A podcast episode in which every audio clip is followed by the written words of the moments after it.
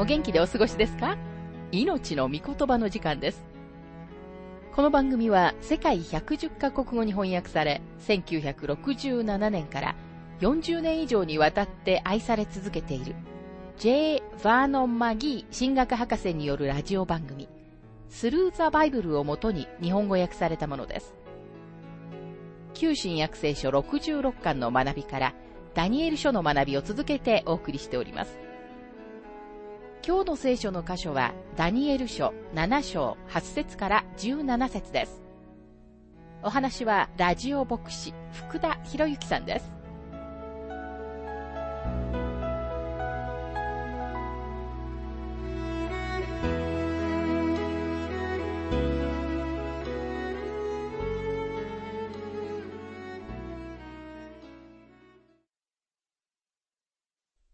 ダニエル書7章の学びをしていますが、7章の8節私がその角を注意して見ていると、その間からもう一本の小さな角が出てきたが、その角のために、初めの角のうち三本が引き抜かれた。よく見ると、この角には人間の目のような目があり、大きなことを語る口があった。ローマは内部の堕落と腐敗と、そして泥酔によって崩壊しました。これら四つの帝国は皆、泥酔によって没落したのです。今日多くの人がアルコール中毒に悩まされています。アルコール中毒は本人だけではなく、その家族にも暴力となって現れ、家庭を崩壊しています。ローマは再び一つにされます。そして人間たちがローマを一つにすることのできる人物を探しているのは興味深いことです。ドイツの歴史家であるホフマンは次のように述べています。ドイツ人たちとスラブ人たちがローマの地、少なくとも部分的に歴史的なローマ帝国の地位に入っていったとき、彼らの王子たちはローマ人の一族と雑婚した。シャルル・マーニはローマ人の一族の子孫であった。ほとんど同じ時期にドイツの皇帝、オットー2世とロシアの大公ウラジミールも東ローマ皇帝の娘たちと結婚した。ローマに移住してきた国々は新しい王国を設立することはなく、ローマ帝国を持続させたのである。そのようにしてローマ帝国は最終的に10の王国に分裂して地上のすべての権力が終わるまで存続する。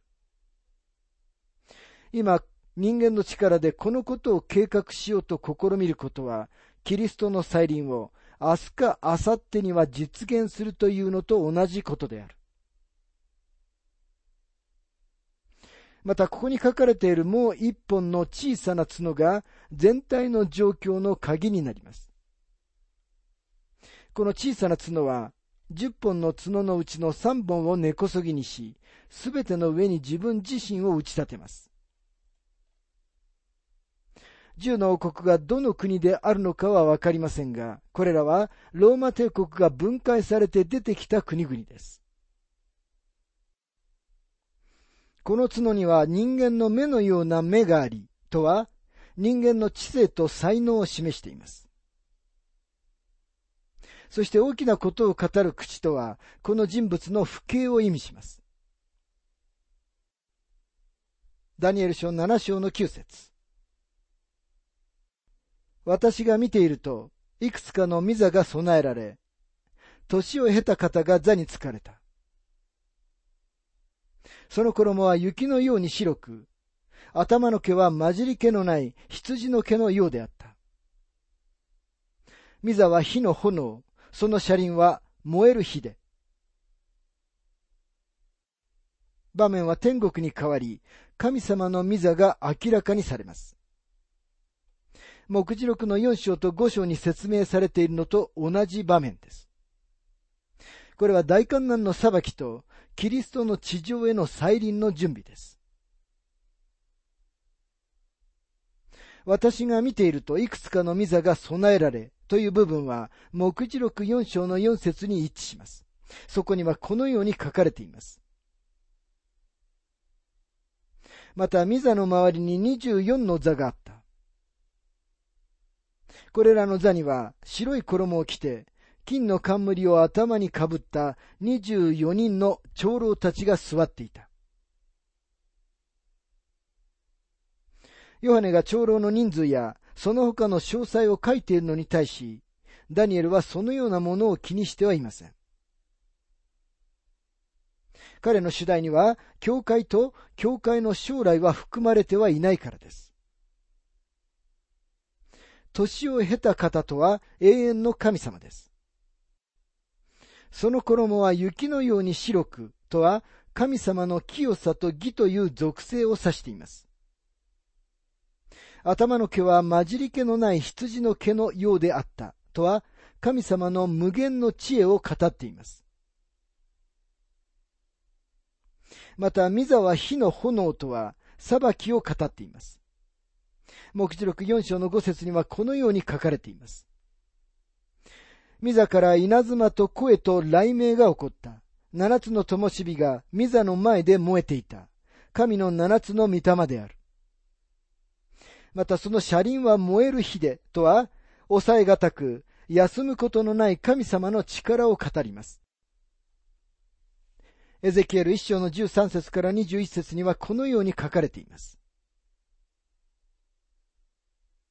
それらの生き物のようなものは燃える炭のように見え、松明のように見え、それが生き物の間を行き来していた。火が輝き、その火から稲妻が出ていた。それらの生き物は稲妻のひらめきのように走って行き来していた。私が生き物を見ていると、地の上のそれら四つの生き物のそばに、それぞれ一つずつの輪があった。それらの輪の形と作りは、緑中石の輝きのようで、四つともよく似ていて、それらの形と作りは、ちょうど一つの輪が他の輪の中にあるようであった。それらは四方に向かって行き、行くときには、それらは向きを変えなかった。その輪の枠は高くて恐ろしく、その四つの輪の枠の周りには目がいっぱいついていた。生き物が行くときには、輪もそのそばを行き、生き物が地の上から上がるときには、輪も上がった。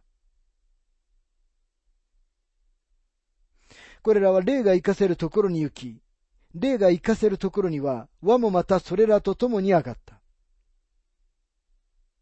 生き物の霊が輪の中にあったからである。生き物が行くときには輪も行き、生き物が立ち止まるときには輪も立ち止まり、生き物が地の上から上がるときには輪も共に上がった。生き物の霊が輪の中にあったからである。ダニエル書7章に戻りますが、10節火の流れがこの方の前から流れ出ていた。幾千の者がこの方に仕え、幾万の者がその前に立っていた。裁く方が座につき、いくつかの文書が開かれた。これは千年王国の後に起こる大きな白いミザの裁きのことではなく、大観難の裁きとご自分の千年王国を設立するために、この地上にキリストが戻って来られるためのセッティングです。目次録5章の11節から14節にはこのように書かれています。また私は見た。私はミザと生き物と長老たちの周りに多くの見つかいたちの声を聞いた。その数は万の幾万倍、千の幾千倍であった。彼らは大声で言った。ほふられた子羊は、力と富と知恵と勢いと誉れと栄光と賛美を受けるにふさわしい方です。また私は天と地と地の下と海の上のあらゆる作られたもの、およびその中にある生き物がこういうのを聞いた。御座に座る方と子羊とに賛美と誉れと栄光と力が永遠にあるように。また四つの生き物はアーメンと言い、長老たちはひれ伏して拝んだ。ダニエル書7章に戻りますが11節私はあの角が語る大きな言葉の声がするので、見ていると、その時その獣は殺され、体は損なわれて、燃える火に投げ込まれるのを見た。誰が御国に入るかを決定するために、神様が天で裁きの舞台を整えておられる間、地上では小さな角が神様を冒涜し、大きな声で傲慢なことを言います。目次録13章の5節から6節にはこのように書かれています。この獣は傲慢なことを言い、怪我し事を言う口を与えられ、42ヶ月間活動する権威を与えられた。そこで彼はその口を開いて、神に対する怪我し事を言い始めた。すなわち神の港、その幕や、すなわち天に住む者たちを罵った。ところがこの角の裁きは定められており、彼の王国の運は尽きたのです。この最後の獣による王国では、協調点は始まりにではなく、その終わりに置かれています。小さな角の出現は、キリストがその時に存在する国々と個人を裁くために来られるその直前です。その期間が大観難時代です。ダニエル書7章に戻りますが12節残りの獣は主権を奪われたが、命はその時と季節まで伸ばされた。最初の三つの獣は滅ぼされ、明らかに彼らのそれぞれの国のイデオロギーと哲学はそのまま生き続け、大観難時代に現れてきます。ダニエル書7章の13節私がまた夜の幻を見ていると、見よ、人の子のような方が天の雲に乗ってこられ、年を経た方のもとに進み、その前に導かれた。天の神様の御子は、ここで、この世の王国を違法人たちから取り、ご自分の御国を立て上げる権限が与えられます。イエス様がサンヘドリンの前で誓いを立てさせられたとき、主はこの箇所を引き合いに出されました。マルコの福音書14章の61節から62節にはこのように書かれています。大祭司はさらにイエスに尋ねていった。あなたは褒むべき方の子、キリストですか？そこでイエスは言われた。私はそれです。人の子が力ある方の右の座につき、天の雲に乗ってくるのをあなた方は見るはずです。また見つかいは、主の誕生の時に次のように予言しました。ルカ一章の32節その子は優れたものとなり、意図高き方の子と呼ばれます。また神である主は彼にその父、ダビデの王位をお与えになります。ですからここで、主イエスこそが像を打ち砕いたあの人手によらずに切り出された石であるととてもはっきり述べられています。主はこの地上にご自分の御国を設立されるのです。詩編2編には次のように書かれています。詩編2編の7節私は主の定めについて語ろう。主は私に言われた。あなたは私の子。今日私があなたを産んだ。主は死者の中からお生まれになりました。これは主の蘇りを指しているのであって、ベツレヘムでの誕生のことを指しているのではありません。使徒パウロは、使徒の働き13章の33節で次のような解釈をしています。神はイエスを蘇らせ、それによって私たち子孫にその約束を果たされました。詩篇の第二編に、あなたは私の子、今日私があなたを産んだと書いてある通りです。詩篇記者は続いて次のように述べています。詩篇二編の八節私に求めよ。私は国々をあなたへの譲りとして与え、地をその果て果てまであなたの所有として与える。イエス・キリストは王国を征服されます。それはどのようにしてでしょうか詩編2編の9節にはこのように書かれています。あなたは鉄の杖で彼らを打ち砕き、焼き物の器のように粉々にする。主が地上に来られるとき、千年王国はすでにそこにあって、主を待っているのではありません。主ご自身が反抗を制せられ、従順な者たちがその御国に入るのです。ダニエル書7章に戻りますが、14節この方に主権と公営と国が与えられ、庶民、諸国、諸国語の者たちがことごとく、彼に仕えることになった。その主権は永遠の主権で、過ぎ去ることがなく、その国は滅びることがない。このことがキリストが来られることと、人手によらずに切り出された石が像を打ち砕くことに道を備えます。目次録19章の11節から16節には、このように書かれています。また私は開かれた天を見た。見よ、白い馬がいる。それに乗った方は、忠実また真実と呼ばれる方であり、義をもって裁きをし、戦いをされる。その目は燃える炎であり、その頭には多くの王冠があって、ご自身のほか誰も知らない名が書かれていた。その方は血に染まった衣を着ていて、その名は神の言葉と呼ばれた。天にある軍勢は真っ白な清い麻布を着て、白い馬に乗って彼に付き従った。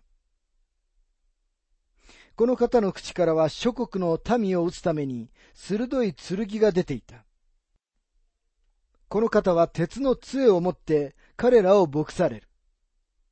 王の王、主の主という名が書かれていた。その主権は永遠の主権で、というのは千年間の千年王国という考え方と矛盾するように感じられます。ところが、キリストのご支配のテスト期間である千年の終わりに、短い季節だけ、サタンが解き放たれて、主に対する短い反抗の期間があり、その後御国はそのまま永遠に入っていきます。目次録20章の6節には次のように書かれています。この大地の復活に預かる者は幸いなもの。聖なるものである。この人々に対しては、第二の死は何の力も持っていない。彼らは神とキリストとの祭司となり、キリストと共に千年の間王となる。千年王国は永遠に続く御国の一つの段階にしか過ぎません。その段階は、目次録20章にはっきりと述べられています。キリストは天国のような条件のもとで、この地上を千年の間統治されます。この期間の後、サタンが解き放たれます。まだ神様に対して反抗している、申請していない人間の心が、サタンのリーダーシップのもとに集まり、サタンはキリストに対抗して戦うために彼らを集めます。そしてサタンと反抗的な裏切り者たちは火の池に投げ込まれます。さらに死人のうちの失われた者たちは、大きな白い御座の前に裁きのために蘇らされます。この後、三国の永遠の局面が視野に入ってきます。ダニエル書の7章の27節にはこのように書かれています。国と主権と天下の国々の権威とは、意図高き方の生徒である民に与えられる。その御国は永遠の国、すべての主権は彼らに仕え、服従する。神様の御言葉は、この御国が地上に立て上げられることをとてもはっきりと語っています。三箇所四章の二節にはこのように書かれています。多くの違法の民が来て言う。さあ、主の山、ヤコブの神の家に登ろう。主はご自分の道を私たちに教えてくださる。私たちはその小道を歩もう。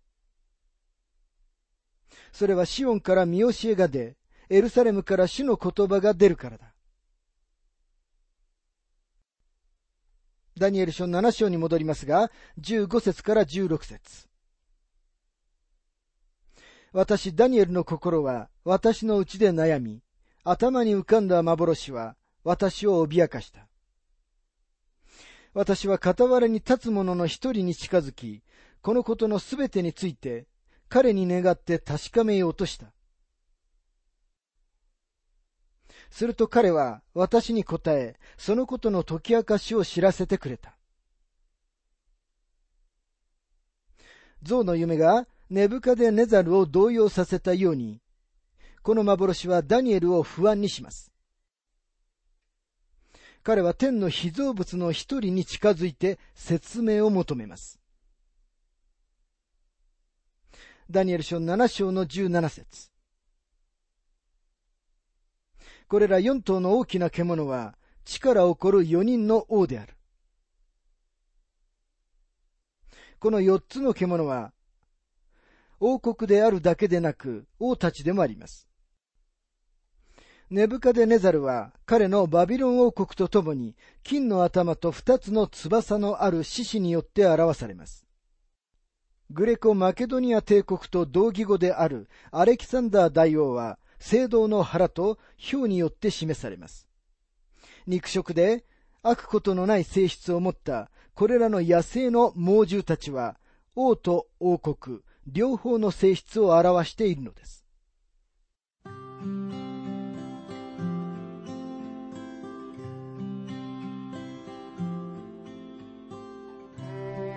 命の御言葉お楽しみいただけましたでしょうか？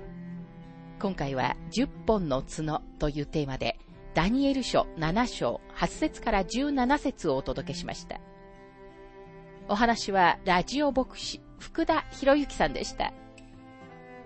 なお番組ではあなたからのご意見、ご感想、また聖書に関するご質問をお待ちしております。お便りの宛先は郵便番号592-8345大阪府堺市浜寺昭和町4-462浜寺聖書協会命の御言葉の係。メールアドレスは全部小文字で ttb.hbc.gmail.com または浜寺浜寺バイブル .jp hamadera.bible.jp です。どうぞお気軽にお便りをお寄せください。